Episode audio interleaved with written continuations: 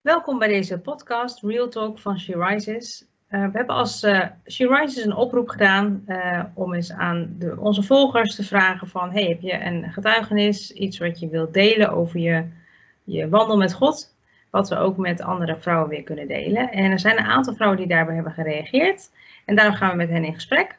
En vandaag doe ik dat met Sequinsley. welkom Sequinsley. Dankjewel.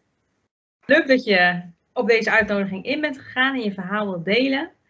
Um, ik zal je zo voor, uh, vragen om jezelf voor te stellen, maar ik zal eerst nog even kort uh, mezelf voorstellen. Mijn naam is Christine Langeraar, uh, vrijwilliger bij She Rises en vaak ook druk met de podcasts. En vandaag in gesprek dus met Sequinsley. Zou je iets over jezelf kunnen vertellen? Nou, ik, ik ben Sequinsley Touring. Ik ben, ik ben 20 jaar oud en ik werk samen met mijn man op een binnenvaartschip. Op de boot? En dan woon op je ook uh, in het dagelijks leven. Woon je daar ook op de boot? Uh, twee weken per maand wonen we erop nu. En twee weken per maand, we laten een huis bouwen in Harlingen. Dus dat, dat is nog aan de gang. Dus we wonen momenteel nog een beetje bij beide ouders. En voor de rest misschien in de toekomst een eigen scheepje. En dan wel vast aan boord. Ja, maar dan helemaal. Is de ja. En dan af en toe een weekend gewoon lekker naar huis. maar dan wel ja, gewoon lekker varen dat het schip ons eigen huis wordt. Ja, bijzonder. Bijzonder leven. Ja, jij hebt gereageerd uh, op onze oproep um, en uh, daarin heb je al iets, uh, zeg maar, in het, hiervoor in de voorbereiding al iets verteld. Hè? En um, eigenlijk is jouw verhaal dat je op een bijzondere manier tot geloof bent gekomen. Um, dus dat zal je ook vertellen en delen met ons. dus mijn vraag is eigenlijk ook wel, goh, heb je in je jeugd of iets, ben je dan helemaal niet in aanraking gekomen met het christelijk geloof? Uh, hoe, hoe, zat dat, zeg maar, voordat je uh, tot geloof kwam? Kan je daar iets over vertellen? Nou, ik ben niet christelijk opgevoed. Mijn uh, opa's en oma's waren wel, of zijn wel christelijk. En ik ben, vroeger ben ik wel een keertje weer mee geweest met mijn oma naar het leger des. Voor de leuk eigenlijk gewoon. Ik was gewoon een beetje nieuwsgierig, maar verder zocht ik er niet per se wat achter. En uh, ja, dat is het eigenlijk. Voor de rest niks mee gedaan. En ook niet echt interesse erin gehad. Nee, ik stond er eigenlijk helemaal. Ik was er ook niet echt bekend mee of iets. Nee. Dus het was, uh, ja. En wat maakte dat het veranderde? Nou, sowieso dat ik een christelijke vriend, of tenminste, ja, nu mijn man, maar een christelijke vriend kreeg. En uh, ja, die was niet heel, niet heel erg mee bezig met het geloof. En op een gegeven moment ging ik toch wel af en toe mee met een kerkdienst. En toen kwam corona en toen uh, gingen we eigenlijk online de kerkdienst kijken van Mozaïek. En toen begon ik er wel meer interesse in te krijgen. En toen vond ik het wel, ja, wel leuk om te kijken en alles. En toen overleed mijn oma. En toen uh, ben ik er eigenlijk veel meer in gaan verdiepen. Mm -hmm. En uh, ja, toen kreeg ik ook vragen en alles. En ja, dat. Ja, en we, we gaan het zo hebben over inderdaad dat die situatie ja. van je oma, zeg maar, dat het wel een keerpunt was. Maar je zei net van, nou, ik uh, vond het ook wel leuk om te kijken, die diensten, sprak me aan. Kan je dan aangeven wat dat was, zeg maar, wat je aansprak? Nou, ik was met, uh, twee jaar geleden, gingen we met kerst, gingen we met mijn schoonfamilie naar Mozaïek toe, naar zo'n kerstoptreden. En dan met die muziek en alles, dat vond ik heel, was heel mooi levendig. En daardoor is muziek wel een beetje blijven plakken. En uh, ja, we zijn toen de kerk waar we nu ook mee, eh, of waar we nu bij zitten, daar zat mijn man toen ook al bij. Alleen dat vond ik nog iets te, niet te heftig, maar wel best wel heel serieus voelde het eigenlijk. Mm -hmm. En muziek, voor de muziek sprak me heel erg aan. Ik begon ook steeds meer christelijke liedjes te luisteren. En ja, de kerkdiensten voelden heel simpel aan. Het was eigenlijk uh, gewoon als elke kerkdienst leek net alsof je niks wist. En het werd op dat moment uitgelegd en helemaal duidelijk. Of je eigenlijk zo wist, het verhaal al kende. Ja, ja. Ja. Dus de wet, wet, je kreeg eigenlijk ook steeds meer kennis al daardoor. Ja, echt die basiskennis en de basisdingetjes, die werden heel fijn uitgelegd. En het was ook, ze haalden de Bijbel er wel bij, maar het was niet dat ze hele stuk uit de Bijbel gingen uh, voorlezen. En dat ze dan daarop ingingen. En dat ik dan soms echt zat van, wat is dit? Want dat had ik dan bijvoorbeeld als ik naar een kerkdienst ging van mijn man. Dan dacht ik van, ja, ik denk, dit ken ik niet. En Nee. dan snap je er ook niks van. En dan wordt het heel precies. lastig. Want dan mis je de context. Is dat? Ja, dan, dan ging het dus over een specifieke bijbeltekst. En nu heb ik dat af en toe nog steeds. Hoor. Alleen dan ga je er wat meer in verdiepen en dan wordt het wat makkelijker. Alleen, ja, ik weet niet, bij muziek voelde het meer, ze hadden wel een kerk of een bijbeltekst erbij en dan gingen ze meer uitleg over geven. Maar het was niet of je al kennis over de Bijbel moest hebben nee. om het te begrijpen. Het was echt van, oké, iedereen die nieuw erin zou stappen, die zou het kunnen begrijpen. En dat was heel fijn en heel, beetje laagdrempelig, zeg maar. Dat ik dacht van, oh, dit, is, dit begrijp ik. Ja, mooi. En, en toen vertelde je toen overleed je oma. Ja, in uh, begin mei overleed mijn oma. En toen uh, plotseling is ze overleden. En dat was, uh, ja, ik was echt heel close met mijn oma, dus dat was een hele moeilijke tijd. Alleen daarentegen kreeg ik ook weer heel veel vragen van het geloof. En over het geloof en hoe het eigenlijk zat verder, na de dood. Want mm. ja, het geloof staat er onbekend dat er leven na de dood is. En dat was, dat wou ik weten hoe dat zat. En dat wou ik ontdekken. En ik wou daar meer informatie over. En toen uh, stelde mijn schoonmoeder voor om de alfacursus te gaan doen. En toen is het balletje gaan rollen eigenlijk. Toen is het in werking gezet uiteindelijk. Ja. En je ging dat uh, samen met je vriend toen doen, de alfacursus? Ja. ja. Ik heb, uh, we zijn in november gestart met de alfacursus, online. Ook omdat we op het schip zaten, maar ook door de corona konden we niet bij mensen thuis. En uh, dat hebben we via Mozaïek gevolgd. En toen hebben we, in het begin was ik er, zeker voor het nieuwe jaar, dus november, december was ik er heel erg ja, best wel tegen. En was het best wel heel veel en heel moeilijk te begrijpen. Mm -hmm. En ook tijdens de eerste, ja, tijdens de eerste videogesprek uh, kregen we ook te horen: ja, Jezus is de weg, het leven en de waarheid. En ik was echt zo: oh, ik denk, wat is dit? Ik denk, dit ken ik niet en je gaat me opeens dit vertellen. En dat vond ik best wel moeilijk te bevatten. En toen, wat, uh, wat, wat vond je daar moeilijk aan? Kan je dat, kan je dat uitleggen? Vond je het. Uh... Nou, je gaat van iets wat je niet weet, eigenlijk Mm. waar je totaal ook niet mee, mee opgegroeid, dus eigenlijk bestaat het niet voor jou, krijg je opeens te horen van, uh, ja, dit is God, punt.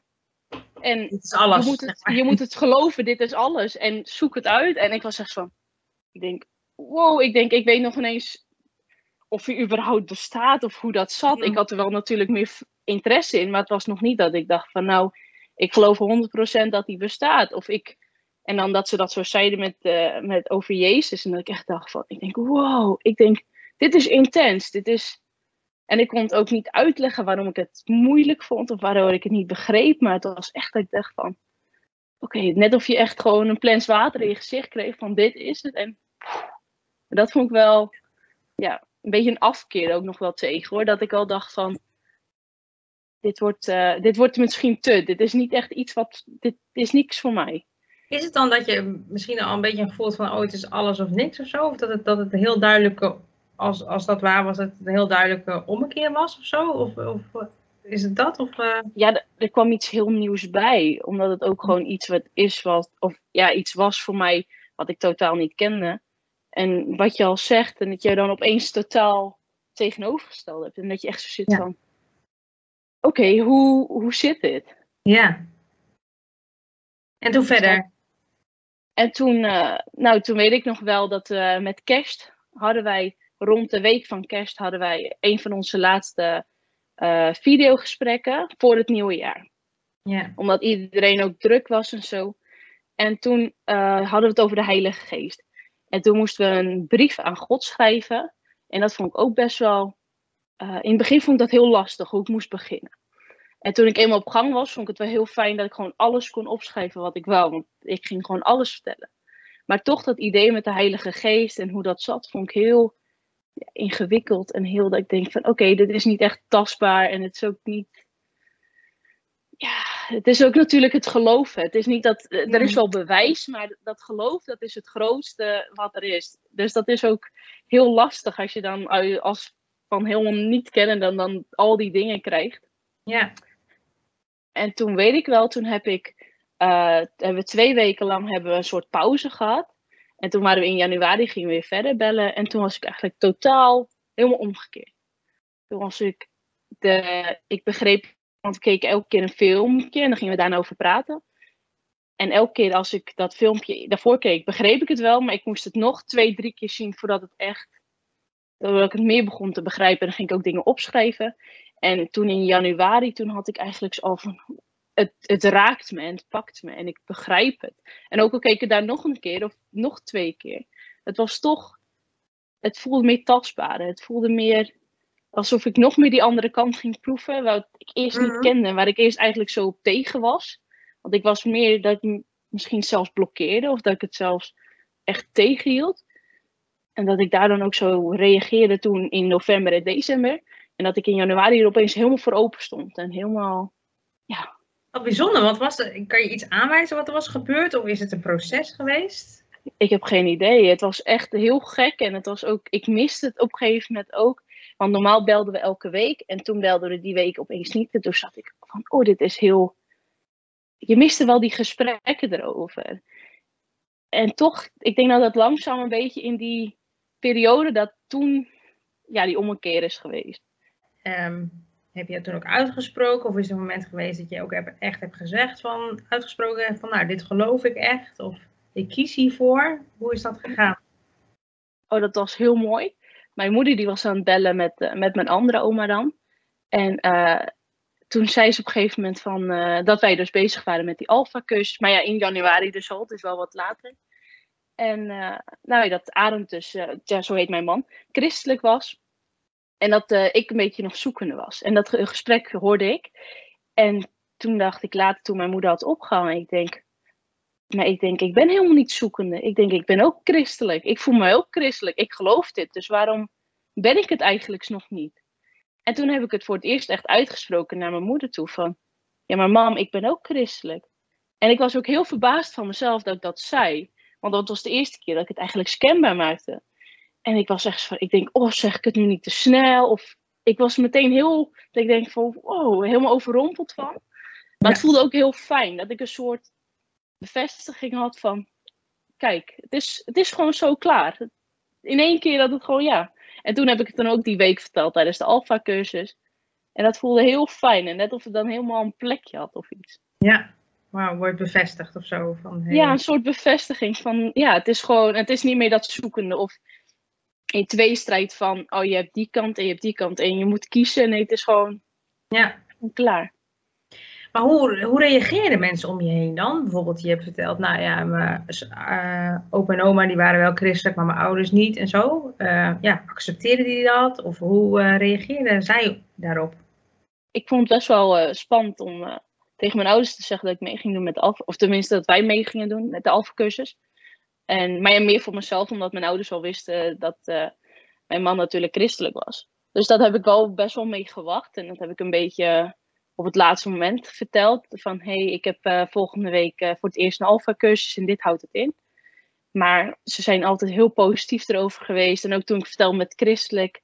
En dat ik me dan uiteindelijk wou laten dopen. Nou, daar waren ze echt heel enthousiast over. En heel fijn dat ik die steun in het geloof heb gevonden. En ook met dan nog met het overlijden, dat die, dat, dat echt een steun is geweest. Ja. En dat vonden ze gewoon heel fijn, heel positief, heel enthousiast. En mijn schoonouders die vonden het ook helemaal fantastisch. Want die, ja, die zijn wel christelijk, dus die zijn helemaal... Uh, net of het een beetje compleet was, het plaatje. Ja, bijzonder hoor. En verder omgeving? Uh, vriendinnen bijvoorbeeld of zo, heb je daar reacties van? Of. Nou, sinds ik dat ik op die binnenvaart zit, heb ik eigenlijk heel weinig contact meer met vriendinnen en vrienden en zo. Dus eigenlijk, ik heb mijn dopen wel online gezet op social media en ik kreeg gewoon positieve reacties op. Of, maar voor de rest heb ik niet. Ja, sommige mensen waren wel, dat, zeker met het doop, omdat het toen een beetje kenbaar werd. Dat ze echt dachten van, oh, ben jij christelijk? Oké, dat had ik helemaal niet aan je gemerkt of dat wist ik helemaal niet. En dan denk je wel van, oké, dit, uh, ja, sommige mensen verwachten het wel en sommige mensen zien het ook totaal niet aankomen. Nee. En, en wat is uh, voor jouzelf het grootste verschil als je nu als christen in het leven staat en daarvoor? Wat, wat uh, kan je dat benoemen? Van wat het voor jou voor verschil heeft gemaakt? Ik denk het grootste verschil is vooral de rust en een heel fijn en warm gevoel. En zeker ook met de kerk, dat, ik, uh, dat we ook een kerk hebben gevonden, dat we gewoon. Ik had sowieso al vanaf altijd al het begin dat een kerk voelde altijd heel warm en heel fijn al aan. En dat vond ik heel fijn dat ik dan bij mocht horen. En ja, ik, veel positiever sta ik in het leven. En ik voel me veel gelukkiger. Ik voel me veel ook rustiger. En als ik dan een probleem heb, dan, dan bid ik. En dan voelt het net of je je zorg kan afgeven. Of dat je gewoon. En ook heb je daar nog zoveel stress of zoveel iets. Maar dat het dan wel weer goed verloopt, waar je dan voor gebeden hebt.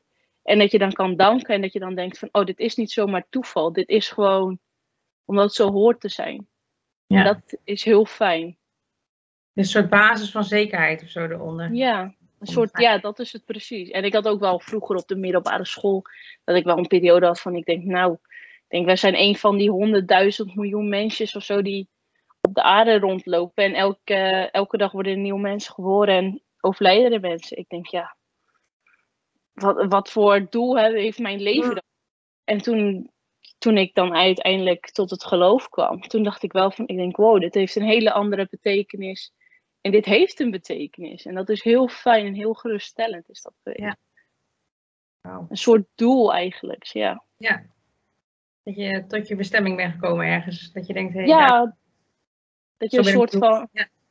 En dat je ook andere mensen kan helpen. En andere, dat je ja, heel veel meer dingen krijgt een extra betekenis. En ook een extra glimlach op straat of een extra compliment of iets. Dat je echt denkt van, oh, wat voelt dat fijn eigenlijk. Dat je dat dan zo dat voelt dan extra fijn, extra meer waardering geeft dat of iets. Wauw, ja, mooi. Super mooi verhaal om zo te horen hoe, dat, uh, hoe God werkt, hè? Eigenlijk uh, um, door dingen heen en zo met jou een proces aangaat. Ik, we krijgen ook best wel vaak, uh, en dat hebben we het afgelopen jaar ook wel behandeld, de vraag van ja, hoe kan ik nou mijn geloof uitdragen, weet je wel, aan, aan niet-christenen of mensen die nog niet geloven, hoe kan ik dat nou um, ja, delen, zeg maar. Um, heb jij daar nog iets vanuit jouw ervaring ook uh, mee te geven? Ik denk dat het belangrijkste is om het niet op te dringen. En gewoon de gesprekken aan te gaan en discussies aan te gaan waar mensen vragen over hebben. En er zijn heus wel vragen of discussies waar je geen antwoord op hebt. Van dat, dat is gewoon zo. Maar dat je het wel met bepaalde argumenten gewoon kan onderbouwen. Een heel mooi voorbeeld. Bij mijn ene opa en oma thuis moesten wij altijd bidden voor het eten. Altijd. Alleen dat voelde altijd heel, dat was een standaard gebed, dat was heel opdringerig voelde dat soms een beetje. En bij mijn andere uh, oma, ja, mijn opa die is vroeg overleden, dus bij mijn andere oma, die bidden ook wel, maar die legden het niet op. Dus die bidden voor het slapen gaan en dat soort dingen. Alleen dan ook voor het eten, alleen niet dat wij mee moesten bidden. En ik merkte dat ik daardoor veel meer interesse kreeg aan haar kant van het geloof, dan dat het zo ja, ik wil niet per se zeggen opdringerig. Van, voor mijn mm. opa en was het gewoon normaal en was het, ja, was dat. Maar dan toch dat je meer interesse krijgt in dat als het, iemand het uitstraalt en iemand het gewoon doet. En als je vragen hebt, heb je vragen, maar niet dat je ja, het gaat opdringen. Mooi voorbeeld. Dat het heel doorleefd is eigenlijk. Of gewoon iemand leeft gewoon met God. En ja, daar heel normaal. Ja, ja, mooi. Nou, super mooi. Uh, nogmaals, super mooi uh, hoe je dit vertelt. En ook om te zien hoe God uh, ja, eigenlijk ook inderdaad zo door anderen heeft heen gewerkt. Hè? En dat er langzaam bij jou steeds meer een, vlammetje ging opflikkeren, zeg maar, wat steeds sterker werd. En op het moment dat je echt zei, ja, maar ik ben christen. Dus dat is echt super mooi om te horen. En gaaf dat je dat met ons wilde delen. Dus daar wil ik je heel hartelijk voor danken, Quinsley. En um, ja, ook aan de luisteraars, heb jij uh, hier uh, naar aanleiding van dit verhaal vragen of wil je erover in gesprek, dan kan je ook uh, ons een berichtje sturen, bijvoorbeeld per mail info at she-rises.nl of je kan ons een DM sturen op ons Instagram account. Dankjewel voor het luisteren.